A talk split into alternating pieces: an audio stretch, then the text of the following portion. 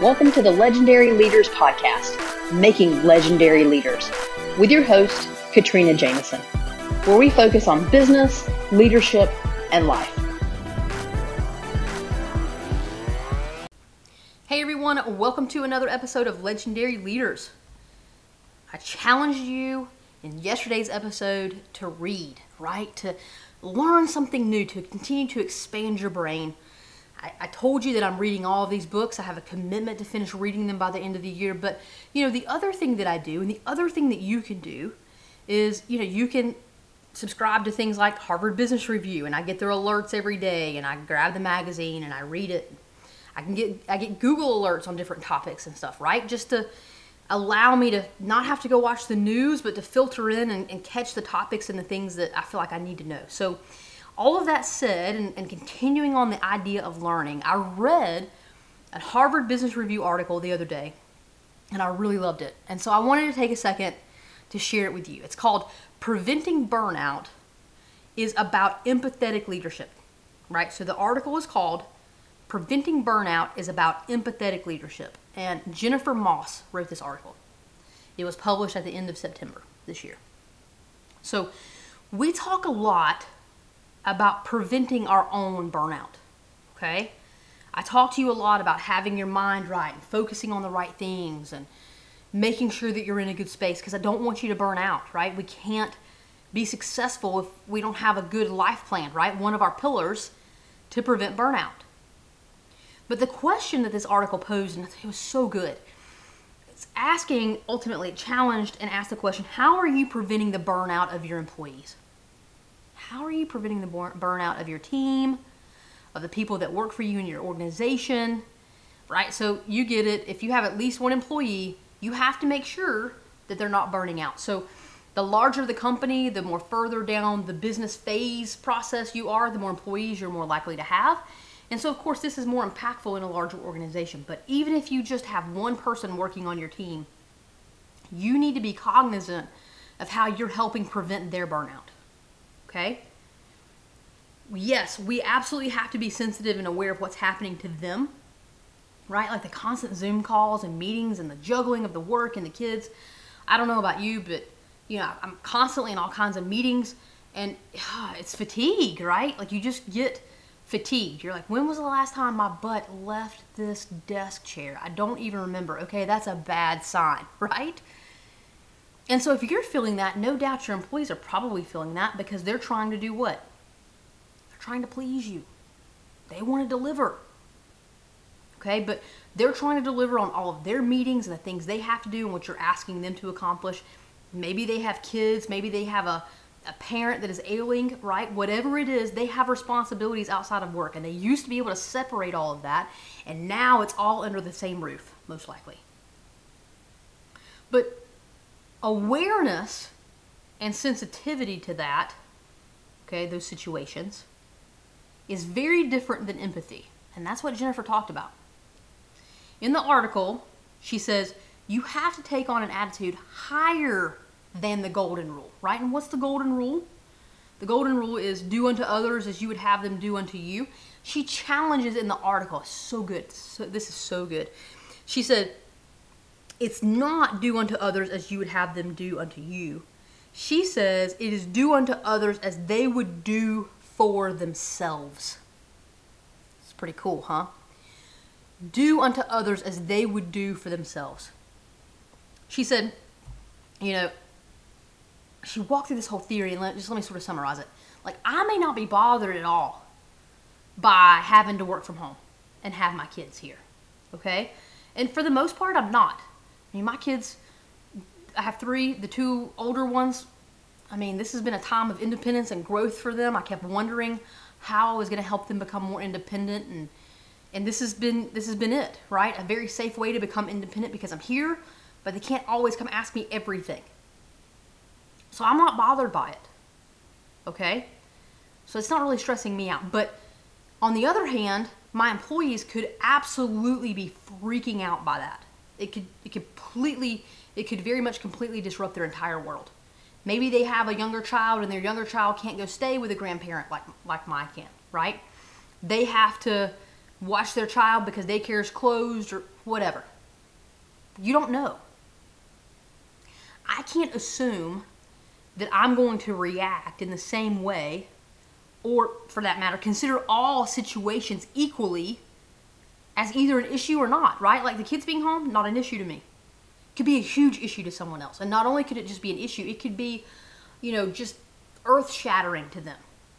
So I can't assume what are issues and what aren't issues and the level of impact of those issues on someone else. The other point that she identified, which I thought was really good, is that she said when people burn out, because again, this is talking about burnout and being empathetic. And and we have to be empathetic and do unto them as they would do to themselves, right? What they consider stressful, what they consider impactful, what they consider as needing a break or flexibility or whatever. We have to seek to understand that through their eyes so we can be empathetic and supportive, right?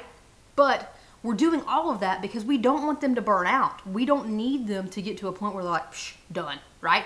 Throw up their hands, so done, peace out, mic drop, I'm done. We can't let them get there.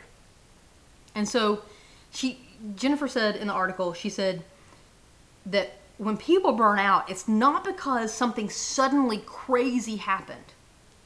It's not like all of a sudden, you know, COVID hit and people just immediately got burnt out. If you realize and you look at all the studies, when people started working from home, you saw a productivity increase for a period of time. Now, some of that's leveled out and stayed there, some of it's declined a little bit. I think it depends on the industry that you're in. But what she identified was that it was an everyday task that just pushed people over the edge. So when I when I read that, I, I, like I like to have images in my mind to help me picture things. So I think you all bear with me as I tell you those images in my mind. I picture one of those quarter machines. Do you know what I'm talking about? Those machines where you drop a quarter in, you aim the quarter down, and there's um there's a bunch of quarters in the bottom of it, and it's moving, right? There's a slide. There's like levels and tiers of I don't know, platforms, right? And they're moving back and forth. And so if you drop a quarter in just the right place, it's gonna it's gonna sit in line and it's gonna push. It's gonna cause the movement to push all these other quarters off and drop into you know the coin return where you can make extra money. So you put a quarter in there and you get a couple dollars back, right? You're always trying to make the avalanche of quarters happen so that you can get the most money. So if you think about one of those quarter machines, right, sort of like a slot machine, a gambling machine, if you will, it's the same theory. There are a ton of tasks, right? Envision the tasks like quarters, okay? And they're all piling up, but they're not falling off. Everything's okay. I'm breathing through it, I'm handling it. And then suddenly someone comes in and puts one more quarter the quarter's not different than any other quarters that are on my plate. They're not. It's not any different task. It's not more important or less important. It's just another something. And that other something is exactly what pushes someone over the edge. And they're just like, I can't do this anymore. I'm done. I'm burnt out. I can't handle it. I can't do anything else. I'm mentally at my breaking point. I really enjoy this article because I'm a firm believer that none of us really truly know or understand what the other's going through. I mean, not really. We really don't understand. We very much assume that we do. And that's dangerous. Or we assume that people are okay because we are okay, which is also dangerous. Or last but not least, I think we assume that they will be okay because they just have to be, right? Like, whatever, they'll get over it, they have to get over it. Business, corporate businesses, super large corporate businesses, very much make that assumption. I've lived that life where, you know what, they're going to have to be okay because, I mean, they're going to be okay because they have to be okay. I mean, they should feel grateful that they have a job, so they'll get over it. Like, that's, you know, sort of a mantra in large corporate organizations if you think about it. If you came from that world, you get it. In today's world, I think the majority of people are not okay. Think that most people are not okay. So, your responsibility as a leader, let me tell you what your responsibility is. You already know this, but I'm imparting this on you. Your responsibility is to assume people are struggling. So, your mind goes right to the thought of, let me learn more about what's going on. Let me learn.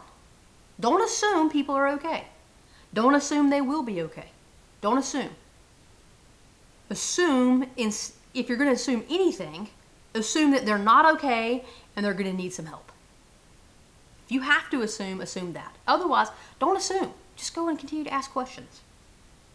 You have to look for and find ways to be empathetic. You have to seek them out and actually be empathetic to the situations. If you assume there are no issues, you are less likely to find them, see them, and then ultimately help someone get through it so they don't burn out.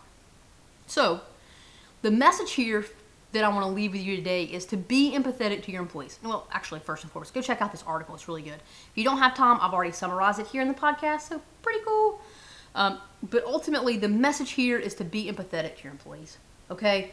Realize that we are working diligently to make sure we're not burning out and we're staying safe mentally, but we need to be aware that we can influence our employees' ability to not burn out. But in order to do that, we have to be empathetic. We can't assume that all is well. We can't assume that things are or are not bothering them. We can't assume that people are okay. We can't assume. We have to ask.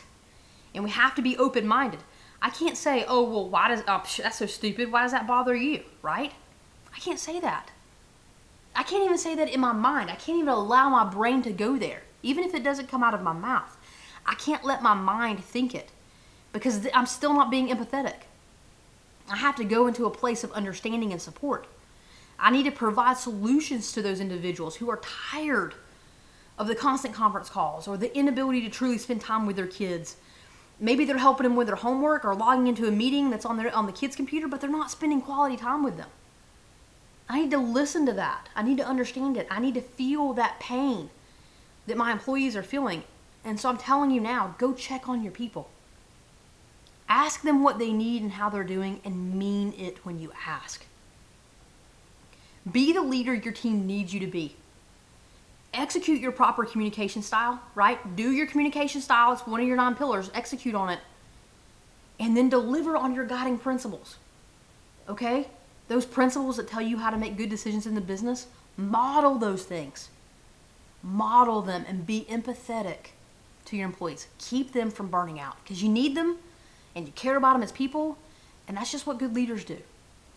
So that's what I wanted to leave you with. It was again, it was a great article. Go and be legendary.